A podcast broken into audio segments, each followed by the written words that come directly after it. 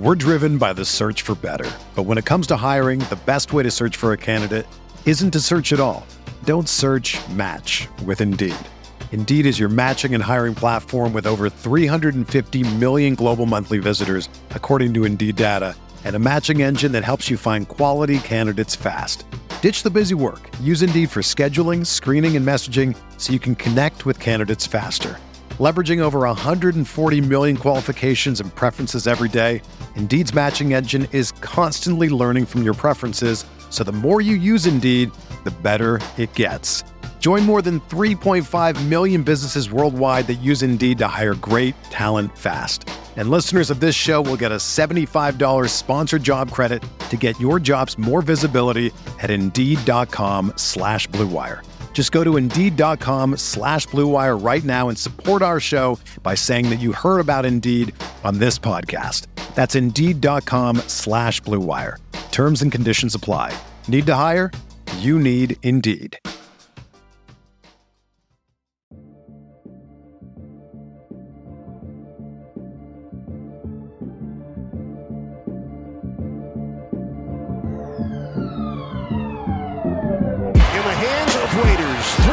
Left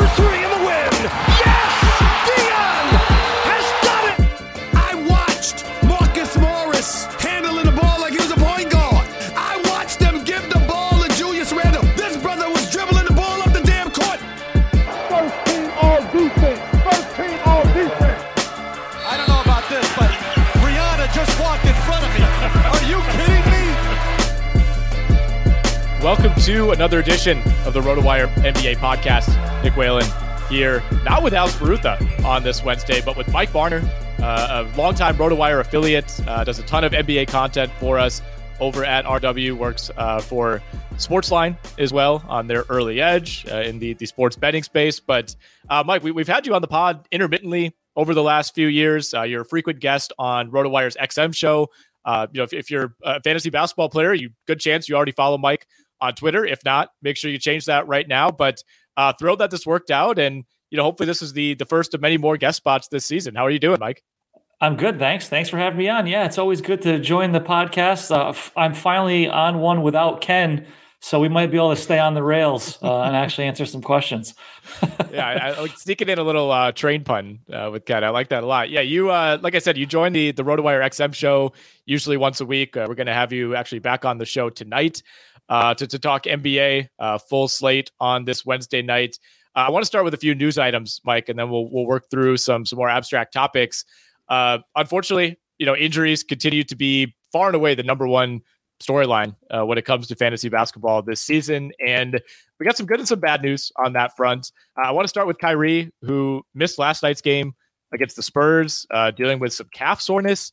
My my thing here is that this is not a big deal. I think that the Nets maybe thought they could win that game last night without Kyrie Irving, and that was not the case. It was an extremely ugly game, triple double for Ben Simmons, uh, but with seven turnovers. Uh, obviously, we know this this Nets team is extremely top heavy, and you take Kevin Durant away, that's going to cause some problems. You take KD and Kyrie Irving away, and this is you know one of the three worst rosters in the league, which of course is understandable. Yeah, I think exactly like you said, that was probably a situation where Kyrie may have had just a little bit of a calf issue, and they said, "Oh, it's the Spurs. Take the night off. Uh, we won't need you for this one." Uh, they did need him, but I'm sure that that one game is not going to be something that makes or breaks it in their eyes. Uh, ben Simmons, like you said, he was certainly more aggressive last night. He attempted 10 shots. Mm-hmm. That might not seem like a lot, but that's only the third time he's attempted at least 10 shots in a game this season. Um, I don't. It doesn't sound like a long term issue for Kyrie, so I'm not overly concerned.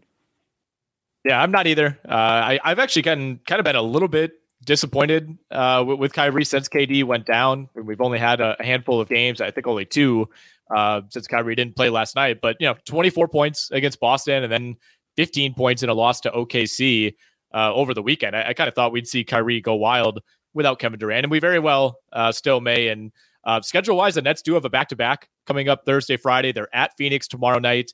Uh, then they're at Utah on Friday. They play Sunday as well at Golden State. We'll see how many of those games Kyrie plays. And I, I think if he plays in two out of three, you're pretty happy as a fantasy manager. Yep, definitely. Yeah, I, I could see that second game against the Jazz Yeah. might be the one I'd be the most concerned about him sitting. Um, Bradley Beal going to be back in action on Wednesday night for the Wizards. He's missed seven of the last eight games. Uh, they are in New York tonight. I thankfully stayed away from Bradley Beal, not necessarily by choice. In, in a lot of leagues, I, knew you'd be getting him at a discount. I actually kind of liked him as a bounce back guy this season. Of course, he, he missed almost exactly half uh, of the 2021 22 campaign. And it, for the most part, he's looked good when he's been healthy. But, you know, this is now what three different stints where Bradley Beal, you know, has missed at least five games. Uh, at this point, he's only played in 24 total, so about half of the Wizards games thus far. Uh, you know, the scoring is down relative to a few years ago when he was a 30 point per game guy, but the assists are, are, are still fairly decent, over five per game. The, the field goal percentage uh, is at a easily a career high, 52.5 percent. So if you drafted Brad Beal, it's been a good good deal on a per game basis, but um, you know, this just kind of feels like one of those situations where it's hard to imagine Bradley Beal coming back and now staying healthy magically for 90% of the season the rest of the way. Yeah, Bradley Beal hasn't played in more than 60 games since the 2018 19 season. That's not an encouraging stat. Mm. Like you said, when he has been on the floor, his numbers are still good, but they're not the Bradley Beal of old. He's not an elite fantasy option anymore. I think if you get him healthy here for a couple weeks stretch, start and you have him on your team, start floating out some offers mm-hmm. in the league. You might be able to get more based on his name and history than what he's actually currently worth. Where do you think the Wizards go from here? By the way, Beal aside, uh, you know, there's an article in the Athletic from Shams today about you know potentially trading Rui Hachimura. Uh, frankly, I don't think that affects the bottom line. I, I, don't. I don't know if that changes anything win loss wise for this season, but I, I think could be a signal that they're at least open to shaking things up. They're in 12th place in the East. They're eight games under 500, uh, and they're they're within striking distance at least of teams like Orlando, Detroit, Charlotte, uh, and then in the West, of course, you know San Antonio and Houston. So I, I think they're they're one of those teams that's right on the borderline where you know they, they got off to a, a reasonable start. They were hanging around 500, but they've now they've lost enough games where I don't think you can feel great about your chances to do anything. You know, even if you were to make the playoffs or the play in. Um, and they've also lost lost enough games where it, it's feasible that they could get themselves you know, into the bottom three or even the bottom five uh, when it comes to the Wembanyama sweepstakes. Hey, I think they would love to make, even though it's just the play-in tournament, I think they would love to make it based on the way they've constructed the roster. The problem is when two of your best players are Beal and Porzingis that get hurt all the time, this is what happens. One of them goes down, or you know, for two of them could go down at the same time, and you're in big trouble. Um, and that could happen at any point. And then they get healthy, and you get a two or three week stretch where you look like a team that could do some damage. So I wouldn't be surprised if they kind of just hold pat, maybe make small deals around the edges, and see if their core can stay healthy and maybe get them in the play-in tournament. I, feel like that's the wrong thing to do, but probably the most likely outcome based yeah. on recent history when it comes to Washington. They have been, you know, really averse to bottoming out. And you know, in a lot of ways, there is some dignity in that. I, I, think there there are some franchises that have attempted to bottom out, and you know, it's it's not like it's a guarantee by any means that if you you know you finish with a bottom three record, you're just automatically you know gifted a superstar and, and you're fine for the next decade. That's not how it works. But I just don't see the upside here. I mean, even with a healthy Beal, are they what like the ninth best team in the East at best? Uh, you know, like Washington versus Toronto versus Chicago. I think is is somewhat of a debate. Those teams are all within a couple games right now, and um, yeah, I think Chicago and Toronto. You could ask those same questions. You know, I was I was actually in the house uh, at Fiserv last night watching uh, the Bucks take down the Raptors with no Khris Middleton and no Giannis, and I actually thought Toronto played a good game. Milwaukee just kind of shot the lights out. There was not a whole lot the Raptors could do, but it, this is kind of an aimless team right now in Toronto. Yeah, they're one of the more perplexing teams in the league because they they feel like they would be a great team for the modern NBA. They have a lot of guys that can guard multiple positions, and they're a long team. They just haven't been able to put it together, and they they ride their starters heavy minutes. Uh, they do have a, a, fairly decent bench, so it is a bit of a surprise that they play their starters so much. They they are lacking at guard. That's an issue for them behind their mm-hmm. starters. They don't have great guard depth they, you know, if they want to be sellers, they could certainly get a lot back for some of their players. That they're an interesting team that could really change the trade deadline if they decide to get in it on that side. They go to extreme lengths to not sub. Like it's almost comical if you watch these games. Like how, like especially when you compare it and contrast it to like Milwaukee is like you know they're subbing at every timeout, uh, like every TV timeout, somebody's going in and out. There's always somebody at the scores table. Like I, I was watching the Raptors bench, and there's just like no movement. Like these uh, over half of the team just knows like I'm not seeing the floor tonight, and that's just how it's going to work. And and last night it was 37, 37, 35, 40, 43 minutes for the starting five. And for, for fantasy, when those guys are healthy, it could be a pretty major gift because all of a sudden someone like Gary Trent, like if you're playing 43 minutes, I don't care who you are. And if you're somebody who's willing to shoot the ball like he is, like you're, you're going to put up numbers. He had 28 last night, four threes. Um, but it, I, I think it wears on these guys. And you brought up a good point. Like I, I, I, on paper, I actually like a lot of their depth pieces, but it feels like 85% of this roster is power forwards, big men, you know, kind of wing pieces. Like who is even their best guard off the bench? Like, I, I don't even know if there's a real answer. Like, is it is it Malachi Flynn by default? Is it Dalano Banton? Like, they don't really have anybody. Uh, even the three bench players who played last night, Precious Achiuwa, Juancho Hernangomez, Chris Boucher. Like, they they literally did not play a guard off the bench. Yeah, and it's crazy. They're actually kind of the opposite of the Bulls. The Bulls are all guards and no forwards. Um, maybe we could get them to meld their teams together uh, and make some moves that way. unprecedented. Fix, fix both issues. Do it that yeah. way. Um, I, I, mentioned Milwaukee obviously last night. Uh, no real news on Giannis or Middleton. It's now four missed games in a row for Giannis. He was in attendance. He was on the bench. He you know wasn't wearing any brace or anything like that. Looks fine to me. I, I would still say that this is mostly precautionary, but you know anytime you miss four games in a row uh, for a guy who just doesn't have a history of doing that, it's a little concerning. Uh, although you you look back, like in mid November, he missed three out of four games at one point. Uh, you know, two of those were against OKC, one was against the Spurs. So I, I think part of this is schedule related. And Milwaukee, you know, they, they've won two in a row without him, so it, it's not like it's really hurt them. We did get at least somewhat of an update on Middleton, Mike, who went down to uh, the G League to to practice with the Wisconsin Herd. I did not see Middleton at the game last night, so I, I don't know if he remained uh, in Oshkosh or you know it's, it's just you know just wasn't there for whatever reason. But I, I think that seems like at least a like an incremental step that he's practicing in the G League.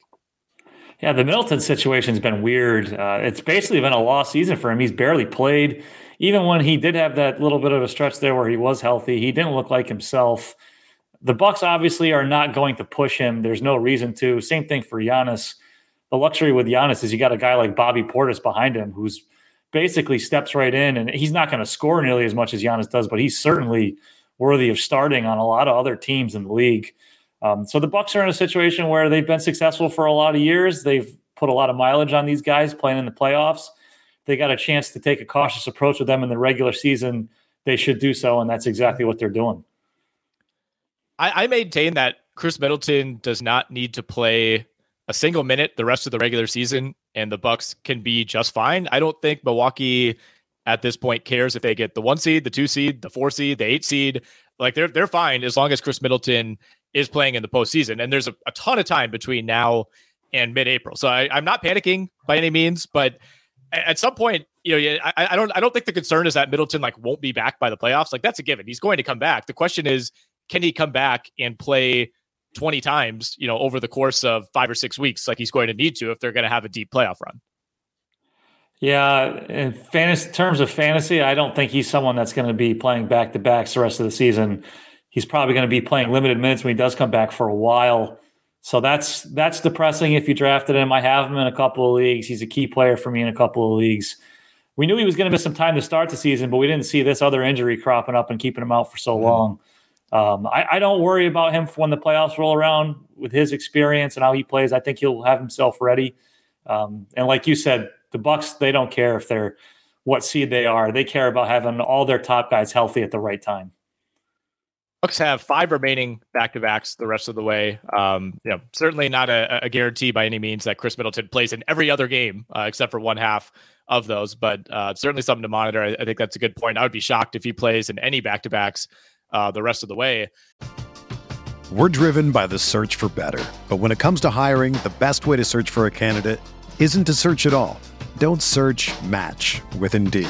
Indeed is your matching and hiring platform with over 350 million global monthly visitors, according to Indeed data, and a matching engine that helps you find quality candidates fast. Ditch the busy work. Use Indeed for scheduling, screening, and messaging so you can connect with candidates faster. Leveraging over 140 million qualifications and preferences every day, Indeed's matching engine is constantly learning from your preferences, so the more you use Indeed, the better it gets.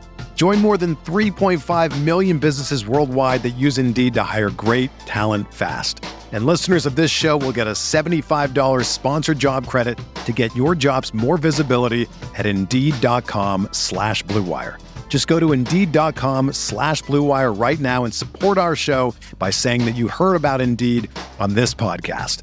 That's Indeed.com slash BlueWire. Terms and conditions apply. Need to hire? You need Indeed. When you need mealtime inspiration, it's worth shopping Kroger, where you'll find over 30,000 mouthwatering choices that excite your inner foodie. And no matter what tasty choice you make, you'll enjoy our everyday low prices, plus extra ways to save, like digital coupons worth over $600 each week. You can also save up to $1 off per gallon at the pump with fuel points. More savings and more inspiring flavors make shopping Kroger worth it every time. Kroger, fresh for everyone. Fuel restrictions apply. Another day is here, and you're ready for it. What to wear? Check. Breakfast, lunch, and dinner? Check. Planning for what's next and how to save for it? That's where Bank of America can help. For your financial to-dos, Bank of America has experts ready to help get you closer to your goals. Get started at one of our local financial centers or 24-7 in our mobile banking app. Find a location near you at bankofamerica.com slash talk to us. What would you like the power to do? Mobile banking requires downloading the app and is only available for select devices. Message and data rates may apply. Bank of America and a member FDIC. I want to pivot to the Oklahoma City Thunder, uh, a team that I, I, think kind of started off as this like, oh, they're, they're fun to watch. They're playing better than we expected. But at some point, they're going to pull the plug and, you know, really turn this season around. I am convinced at this point, Mike, that, you know, OKC has now won five of the last six. All five of those wins have come by double digits. They are top five in net rating uh, since the beginning of the month. Like this is, I would say it's like a good team, but it, it's at the very least an average team. And of late, it's been a very, very good team. I think the Thunder are in too deep at this point. They're 21 and 23. They're in 10th place in the West. I, I don't know that they're necessarily going to go for it. Like I, I don't see them making an acquisition to get better, but I think it's I, I think the possibility of getting into the bottom three, I, I, it's just mathematically it's almost impossible for them. Yeah, I think the tank is gone for the Thunder, and SGA led them out of it. He's been, just been playing so well, and they. I, it looked like earlier in the season there was that one game where they listed him as out, and it didn't seem like there was anything wrong with him. And it was like, oh great, here comes the tanking mm-hmm. with the Thunder early in the season, and then all of a sudden he went from out to playing that same day. He didn't miss the game. It was weird, and since then he really hasn't sat, and he's been playing a lot, and some of their young players have stepped up the thing is, is they are so they have such a clear need that they could fix to get themselves into the play-in tournament. They need a center. I mean, they basically don't have one right now. They're playing extremely small. There's a lot of centers on the market that they might be able to get for not a lot of draft capital. Um, so it, it would be interesting to see. They could make a, a, fairly smaller move, you know, go after somebody like Mason Plumlee or I mean, I'd really love to see them try and, and reach out to the Magic and say, hey, what do you what do you want from Mo Bamba? I feel like he'd be a really good fit for them.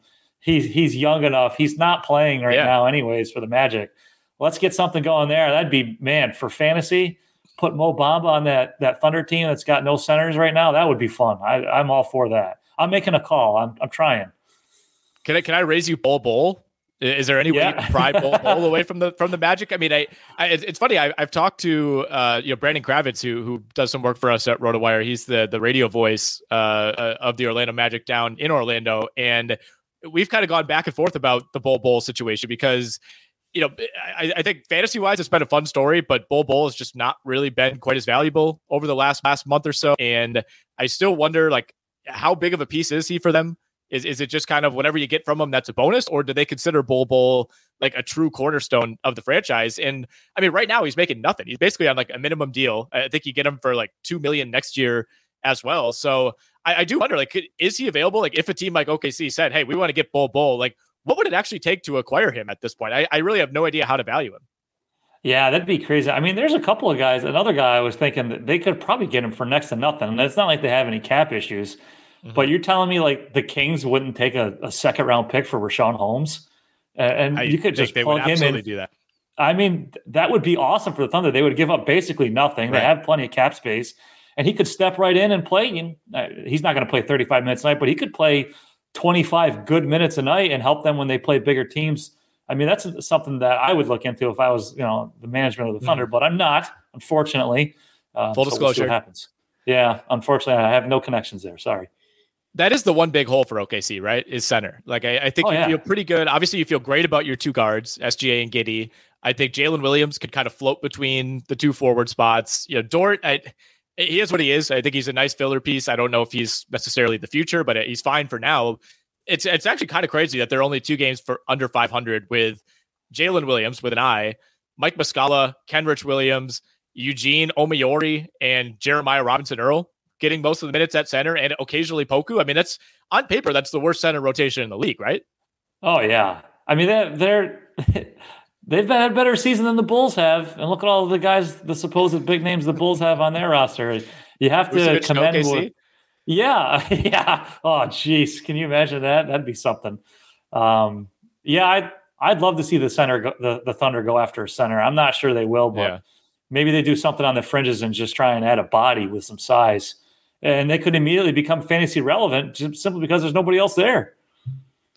All right, I want to run through with the trade deadline coming up. It's about three weeks away, February 9th. Uh, I'm, I'm just going to go through a list of names, and you're going to tell me yes or no. Are these guys dealt? And we can expound upon it from there if you want to give destinations, uh, you know, landing spots, things like that. Uh, but before I get into that list, I, I just want to do the the Toronto Raptors as a whole. Like, if, if you are in charge of the Toronto Raptors, I, I know you're not managing the Thunder. I, I have no idea if you're an executive for Toronto.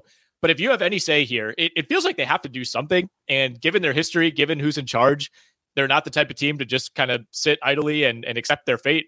Um, and it feels like with each passing week, you know, it becomes clearer and clearer that this team is not really going anywhere in the immediate future.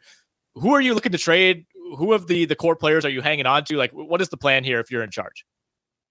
I wouldn't be trading Siakam. Uh, he's the guy that I would hold on to and continue to build around. I really like him. I think they could probably get the biggest return for Anunoby um, simply because of his versatility, his defensive skill set. Uh, he's a perfect fit for for the modern NBA. I think he would be someone that could get the biggest return, but contract wise, VanVleet would be the one that would make the most sense for them to try and trade. Um, I, I, honestly don't know what they're going to do or if they're going to make any big moves. They it feels like they if they had one and a you know one and a half to two week good stretch where they go I don't know like five and two, they're right back in it, and maybe they decide to stay with it. So I, I really have no idea what they're going to do.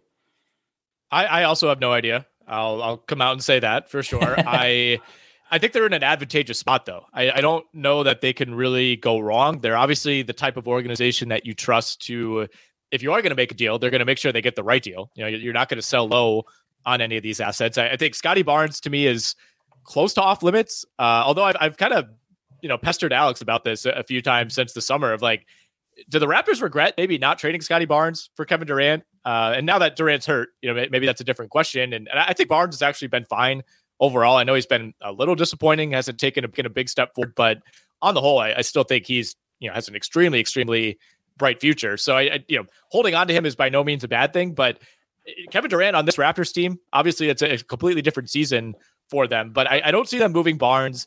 I'm with you. I, I think Anunoby, I wouldn't say he's the most likely to be dealt, but I think he's the easiest player to deal, due in part to his age, due in part to the versatility, and due in part to the fact that he has two more years remaining on that contract, although 24, 25 is a player option.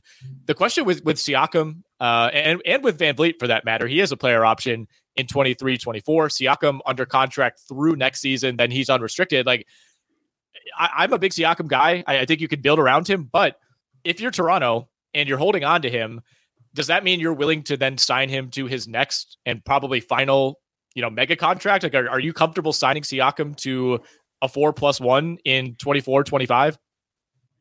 Yeah, that's that's a tough question. As as much as I love him now, you know, that could get ugly in a hurry there with one of those big deals and, and hamper you and making some other moves to improve the team.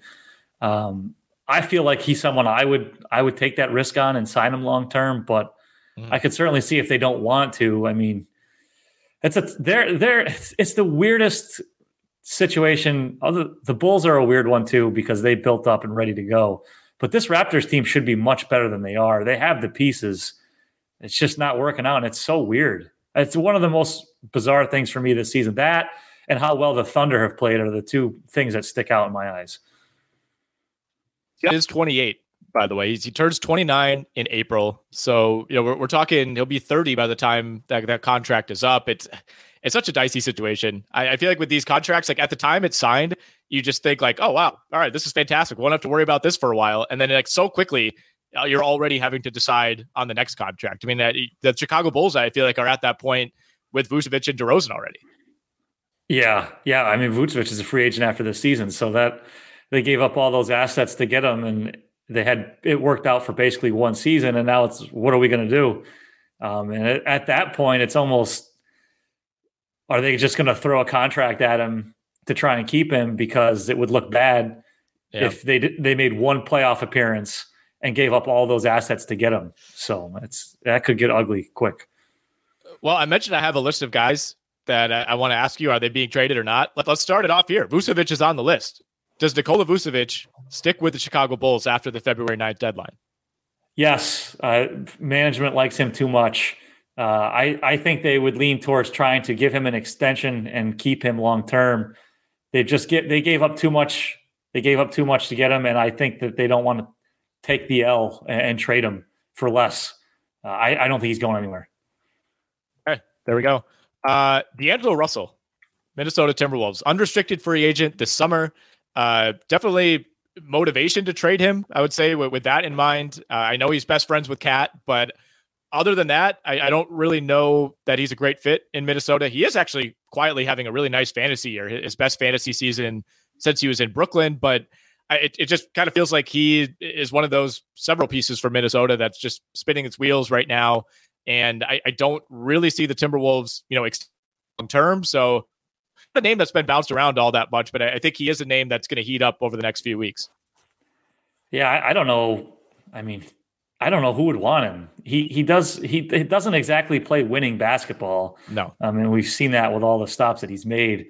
I don't know. He he doesn't seem like a good fit. If I'm a contending team, that is not a guy I would want to add. Even if I needed a guard, uh, I, he's not a guy I would want to add. It was, and it's tough too. He's making a, a, decent amount of money. It's like there there are a lot of good teams I think that would take him for free essentially, but you know, giving up an asset for D'Angelo Russell, like to me, he just he seems destined to land in like Houston or, or Charlotte, Detroit. Like I, I, and I feel like he'd almost be okay with that. Like he kind of strikes me as the type of guy who would rather get 25, seven and five on a bad team than average 15 and five on a good team. Yeah, I mean, is he Dennis Schroeder? I mean, is it that kind of thing where he he puts up numbers on bad teams and yeah. he gets paid a lot and then no one wants to pay him and they're like, ugh, well, we'll take you on the minimum, but we're not. We don't want you for that much. Yeah, right. Somewhere between like a, Schroeder type and like Stephon Marbury. I don't know. I have to work that workshop that one a little bit more. uh, how about John Collins? It feels like we're going on year three or four now of are the Atlanta Hawks going to trade John Collins? Uh, the three point shooting has completely fallen off a cliff. It's kind of tanked his fantasy value. With that said, he's 25, and I, am still a Collins guy. Like I, I, think he showed enough early in his career uh, to to prove that he's going to be a really good player. And I, I think the Hawks just kind of built a really disadvantageous roster around him. I, I think he's kind of suffering from playing a little out of position, uh, having to play alongside Trae Young. Obviously, Dejounte Murray coming in that takes even more opportunities away. Uh, so, so, what do you see happening with John Collins? Yeah, I think he gets traded because exactly like you said, the Hawks just seem determined to trade him.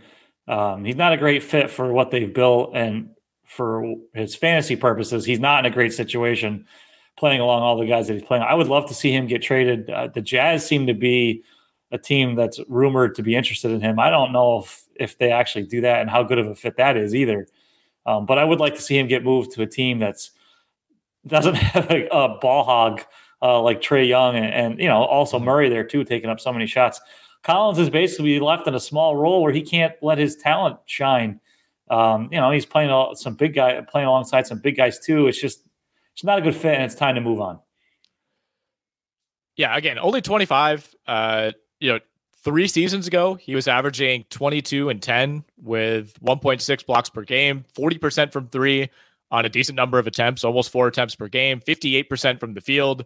Uh, ended up missing, you know, a decent chunk of that season with injury. And ever since then, just hasn't been the same guy. But like, I, I'm not inclined to believe that for whatever reason he got dramatically worse going from age 22 to 25. Like that just doesn't add up to me. Send him to the Thunder. Let's do it.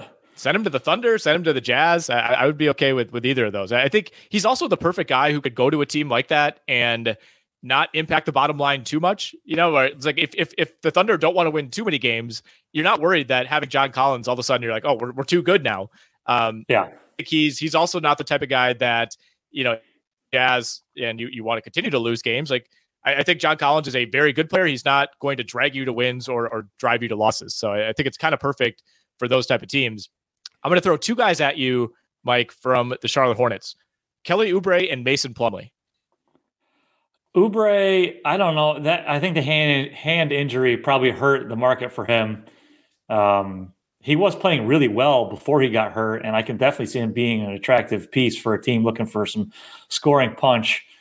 Plumlee, please trade Plumlee. Uh, we need to get some minutes for Mark Williams here. Uh, the, that those basically two games where they let Mark Williams play, he looked really good uh, for fantasy purposes. I, I think Plumlee gets dealt. I think he's the more likely of the of the two to get dealt. They would probably like to trade both, um, but I mean, Oubre is a free agent, so it's not like holding on to him is going to help their cause any for next season, unless he's someone they want to try and, and sign to an extension. I think Oubre kind of has a sneaky amount of value, and it, it's tough timing for Charlotte that he's injured right now. Uh, yeah. I think for for their purposes, it would be ideal if he could come back in the next like two weeks and, uh, and just play like a couple games and just prove that he's healthy. Um, because I, I, think you know if you're trading with Charlotte, you're going to use that as leverage if he hasn't played uh, for a month, you know, leading up to the deadline. I know the expected timetable is like right around the deadline. You know, could could could come back just before the All Star break. Could wait uh, until after, but either way, I, I, think especially if you could buy low, if you can get him for a slight discount, like what team would not want to have Kelly Oubre coming off the bench and just tossing up threes for 24 minutes a night? Yeah, he he can certainly provide a spark. If if you need scoring off the bench, here's your man right here. Uh, speaking of scoring off the bench, Eric Gordon. Uh, you know, not not necessarily the the same guy uh, that he was early in his career. You know, at this point, to me, seems like much more of a name uh, than, an actual producer. But he's just been in no man's land for the last four years now at this point, just kind of playing it out on these like terrible Houston teams. Um, you know, the production is down, the minutes are down a little bit this season, but I, am inclined to believe that in the right situation, like Eric Gordon still has something to provide. He is 34 at this point. Um, fantasy wise, I don't think there's a ton of upside here. I, I think he's almost certain uh, to get traded out of Houston, but um, where do you stand on that? And and if if you're in lockstep with the potential landing spots for Gordon? Yeah, I do think Gordon's going to get traded. Uh, crazy enough, the, the, reason why he hasn't been traded yet is because the Rockets. I don't know who they think he is. Do they think he's Bradley Beal? They seem to they seem to have these astronomical prices that they uh, they want a first round pick and a young player. Uh, need a little bit of self awareness here of, of, what kind of an asset they have uh, with Gordon. But yeah, I I do think he finally gets traded. I don't think they get a first round pick and a young player. Um, I, I I don't know. I'd be surprised unless it's a very late first round pick. I don't know why I'd be giving up a first round pick for Eric Gordon, but yeah, he's. I think this is finally the Rockets finally have to loosen up the vice grips here a little bit and take a little bit less than what they wanted for Gordon. All right, staying in the Western Conference, Jakob Poeltl, traded or not traded? Traded. The Spurs. Although I did see a report today that they're asking teams for two first round picks. I mean, who do they think he is? Timofey Mozgov? I mean, we remember Mozgov was acquired for a couple of first round picks years right. ago. Um, but yeah, I mean, he's it's time. It's time to trade him. He's he's he doesn't fit the rebuild, the timeline that they're in, uh, and he's someone that could get them at least a first round pick back, if not a first round pick and, and an appealing young player too. I, I think one first round pick totally reasonable. I don't know what the protections would necessarily have to be on that. I mean, my my assumption is that he would be going to a good team, so you know, you're likely not looking at a lottery pick. I know Boston yeah. has, has kind of been the team that's been mentioned most with Poeltl, and fantasy wise, that is very concerning. Like Poeltl going oh. from San Antonio to Boston would be disastrous. Please, we cannot let that happen. Don't let Ken stick Poeltl on the bench and let him play 20 minutes a game behind Robert Williams and Al Horford. We cannot let this happen. well, I, I, mean, I'm talking from a fantasy perspective, but yeah, oh, we also, know, we also don't want the Celtics to get even more quality depth. Yes, I'm with you on that. yeah, no, it would be he's been great for fantasy. Now, if he stays, there's obviously the concern about rest days down the stretch, but I would much rather deal with the occasional rest days than to have him go play 20 minutes a night off the bench for the Celtics. Uh, mm. That would that would really hurt his fancy value quite a bit. All right, that covers trade deadline. Uh, we'll, we'll, continue to revisit that over the next few weeks leading up to February 9th. Uh, I want to pivot and, and, talk a little MVP, Mike. And th- this continues to be one of the most closely contested MVP races that I can remember. Uh, unfortunately, it kind of feels like Kevin Durant, just by virtue of missing a month plus, might just be eliminated from this. And that's not always the case. You know, you, you players have missed time and, and still very much been in the race. But when the other five contenders are this strong, um, I, I, think that that might knock KD out at least temporarily. He's down at 20 to 1 now over at DraftKings. Nikola Jokic, the, the resounding favorite, plus 115, Doncic plus 275, Jayson Tatum plus 475, Giannis 9 to 1, Embiid 11 to 1, and you got Ja Morant hanging around at 22 to 1. Uh, is the Nikola Jokic can't win it three years in a row narrative officially dead? Because it's starting to feel like it. That's garbage. Uh, there should be no voter fatigue if a guy is worthy of being the MVP, he should be named the MVP, whether it's his first time, his third time, or his fifth time in a row. And he is playing like the MVP. He he's almost averaging a triple double for a center.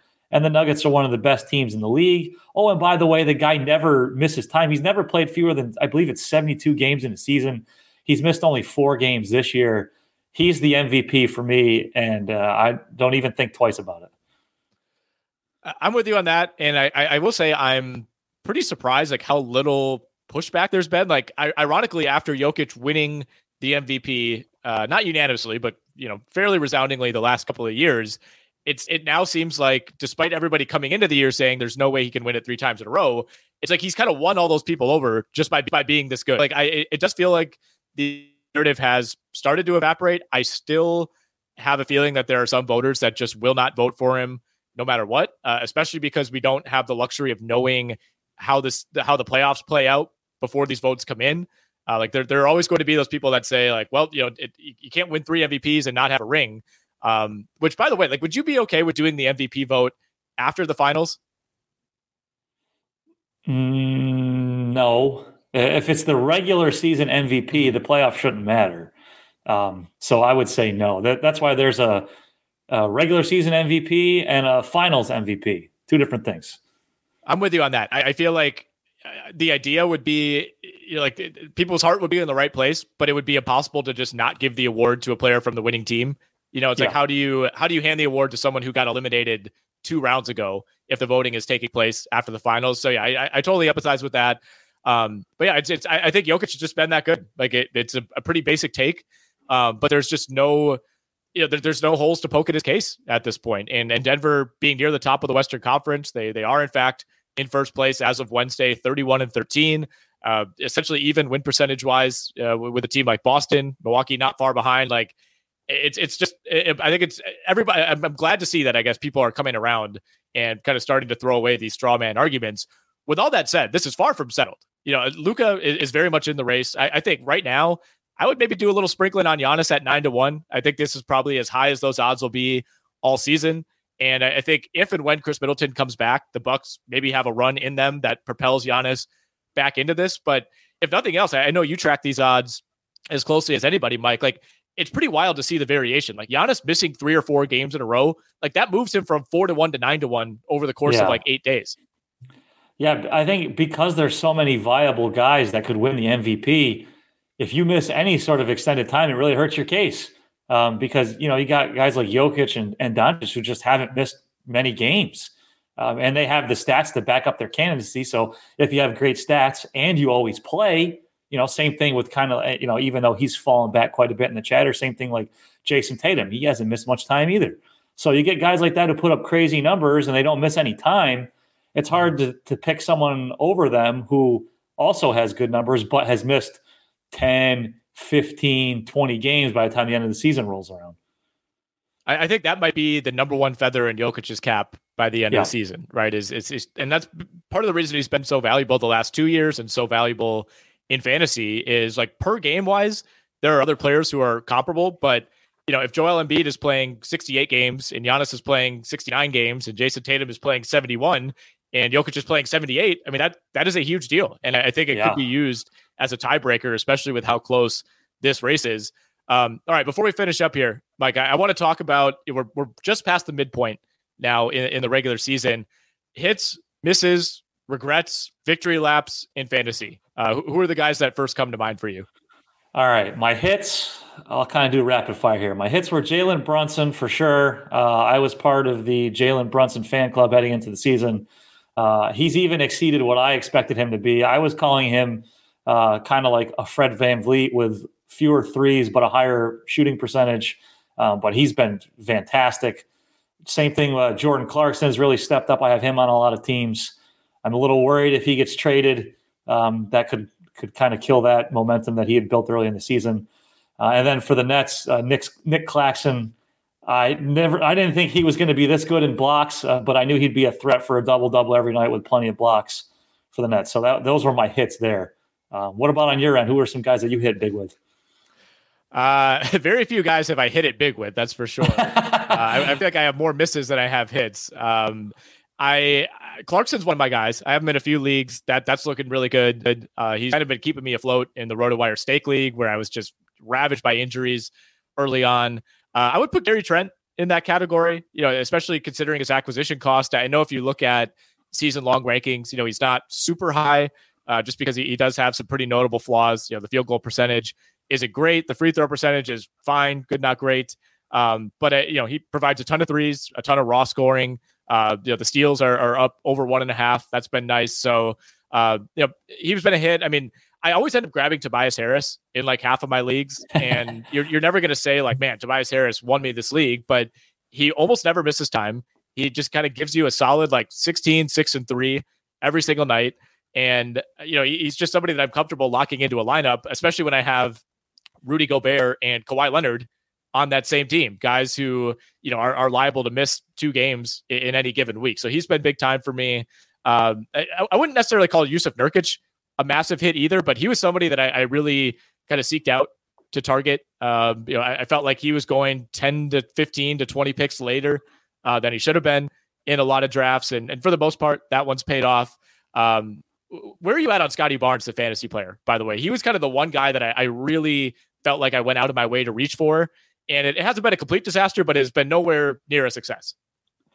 Yeah, I mean, I think we kind of sometimes we have to temper our ex- expectations with these young guys, and sometimes they don't all advance so quickly. I mean, look at Lauri Markkanen; it took a while. He, I mean, yeah. Markkanen's in an ideal situation with the Jazz, but sometimes it takes these guys for a while to develop. I'm uh, kind of in the same boat with you with regards to Barnes, but it, with for me, it was Evan Mobley. Mm-hmm. Um, I was very high on him heading into the season. I took him in a lot of leagues. He hasn't been bad, but he just like Barnes, he hasn't taken that step forward. Um, so you know, it's just they're not killing you in fantasy. Yeah. So it's not like you're. It's not like it's. It's not like you know. I took Cade Cunningham on a bunch of teams. It's not like you can predict injuries, but that kills you on a bunch of teams when you lose a guy like that. Mobley and and Barnes have been healthy. They've been on the floor and they've been playing good. They just haven't taken that step forward that that a lot of us were hoping for a, a couple more guys I, I kind of for Jaren Jackson, who as of right now is a first round value in nine cat per game. Obviously, he missed time to begin the year, so the the, the overall ranking uh, is going to be depressed a little bit. But normally, he's the type of player who I would stay far, far away from.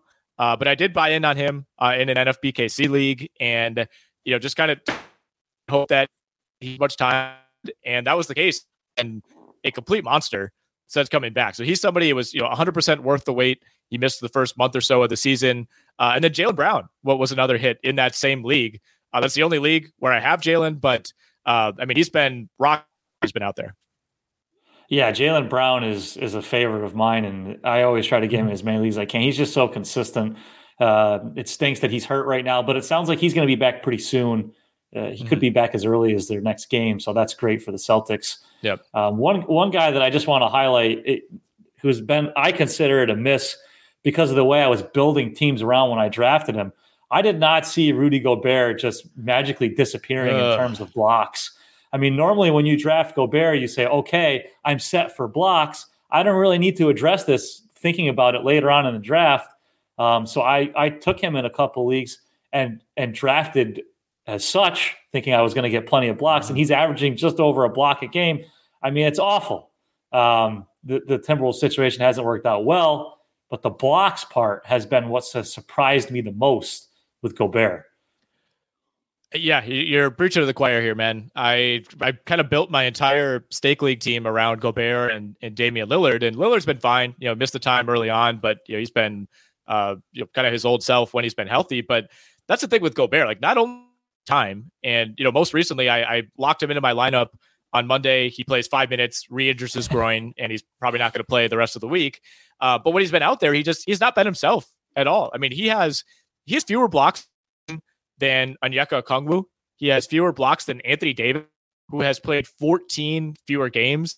He has the same number of blocks as PJ Washington, John Collins, Daniel Gafford, Isaiah Jackson. Like these guys are all within one or two blocks of Gobert. Like that's, I think that's what's gone kind of undercover, not super in the see is, you know, not only has Rudy Gobert not been an effective addition for the Timberwolves in terms of wins and losses, but statistically he has just not been himself. And the weird thing is, we we now have a pretty extended sample of him with and without Towns, and it hasn't mattered. Yeah, yeah, he's he struggled regardless of who's played with him. Um, I don't. Maybe he's struggling with the system there, struggling to the new surroundings, trying to get used to his new teammates. But I don't know. Blocks isn't a thing I would think would just disappear. I mean, that's a that's his defensive prowess. You know, his athleticism. He's. I, I can see scoring numbers going down. Yep. I can see not necessarily with regards to Gobert, but you can see assist numbers going down for guys on new teams and new teammates. But blocks isn't something. It's not like he's taking three pointers and he's not in the paint anymore. I mean, he's still Rudy Gobert, and he should be blocking shots. For him to, to have dropped so much in that department is is just baffling to me. Did you buy in on Brook Lopez at all? No, I didn't. I didn't get him anywhere. I didn't take Dejounte Murray anywhere. Um, I really I didn't take Donovan Mitchell anywhere. Those are all guys that I didn't. And man, am I I'm kicking myself now with with Lopez.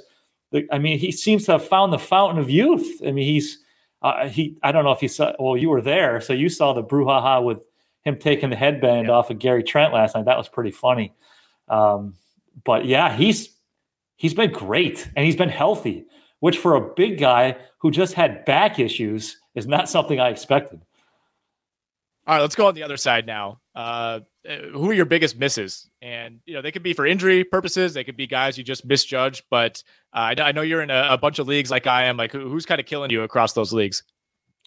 Yeah, I, the Gobert thing really hurt me. I wish I, I should have taken more Donovan Mitchell. It, it, kills me that I didn't draft him. I was scared of him in the new surroundings. Um, I didn't. I didn't. Like I said, I thought Mobley was going to take a little bit of a step forward. So I thought Mitchell was going to take quite a bit of a step back in terms of scoring. He hasn't. Um, the SGA thing, I stayed away from all Thunder guys because I was worried about tanking. And not to have him anywhere at this point has really hurt me uh, in a couple of leagues.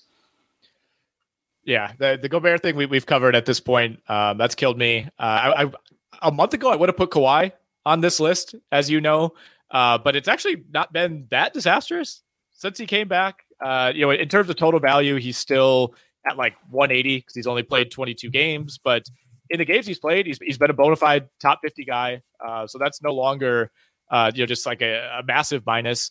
Um, I'm trying to think who else. I, you know, there are just so many names spinning around my head right now. um, you know, I, I, I did go pretty hard for Josh Hart, and, and you know he's still top 75 uh, which you can't expect him to climb too much higher. Uh, but but of late, you know, he's fallen off a little bit. Um, I, I Donovan Mitchell has obviously played great. I would consider that a miss for me as well. I didn't have him in a single league. I thought the Mitchell Garland situation would kind of cannibalize both. And if anything, Garland's taken a slight step back. Like in no world did I imagine Donovan Mitchell going from Utah to Cleveland, joining a better roster where he's no longer the obvious number one guy and putting up the best numbers of his career. Like, I, I mean, it's it's obviously been an incredible first half for him, but I, I did not see that coming at all.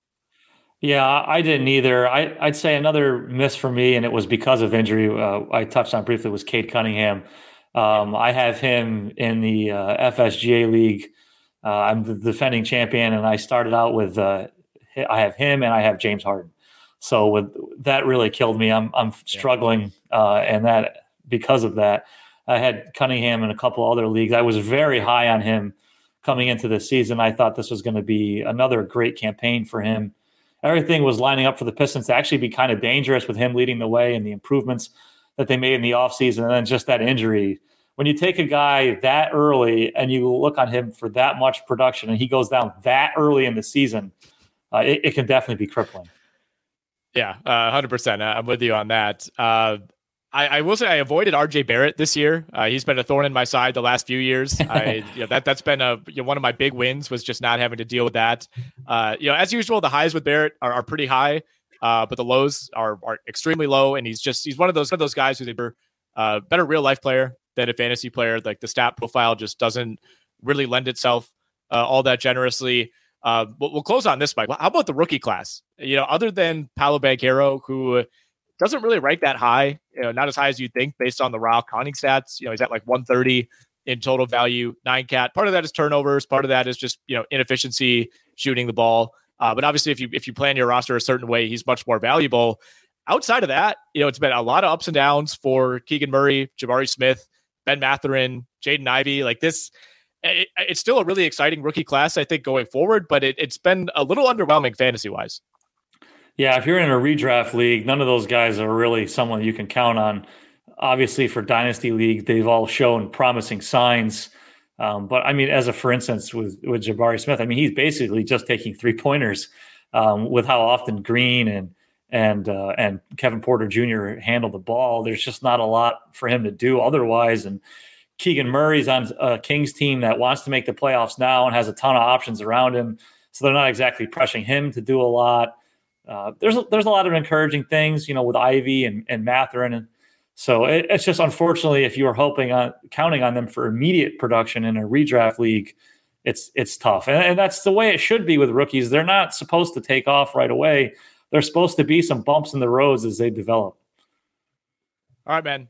I think I think this covers it. We we we covered a lot of ground here. Uh, you know, really excited for the trade deadline coming up in a few weeks. Glad we got to do this. Uh, you'll you'll be on the XM show later tonight. So we'll, we'll push this pod out in the afternoon. Hopefully you hear it. Then you can tune in, hear Mike again on Sirius XM a, a few hours later.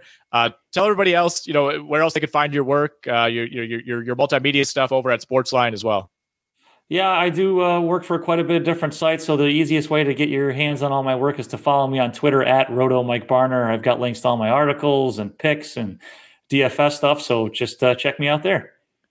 Oh, you got some TJ McConnell plays coming up tonight. Is that right? Oh man, I've been waiting for them to release TJ McConnell props, and I saw them today, and I'm just I'm just so excited. Uh, the cockroach, as Ken affectionately refers to him as, has been lights out, and I'm so excited to to put some shekels on some TJ McConnell props. All right, well, yeah, check out Mike's work over at RotoWire. Check him out at Sportsline as well. I know you, have been uh, doing really well uh, with your early edge picks this season. So if you're looking for some NBA betting advice, make sure you give Mike a follow over at Roto Mike Barner. All right, man. We'll talk to you again soon. Appreciate you doing this. Thanks, Nick. I'll talk to you again tonight. This is the story of the one. As head of maintenance at a concert hall, he knows the show must always go on. That's why he works behind the scenes, ensuring every light is working, the HVAC is humming, and his facility shines. With Grainger's supplies and solutions for every challenge he faces, plus 24 7 customer support, his venue never misses a beat. Call click grainger.com or just stop by. Grainger, for the ones who get it done.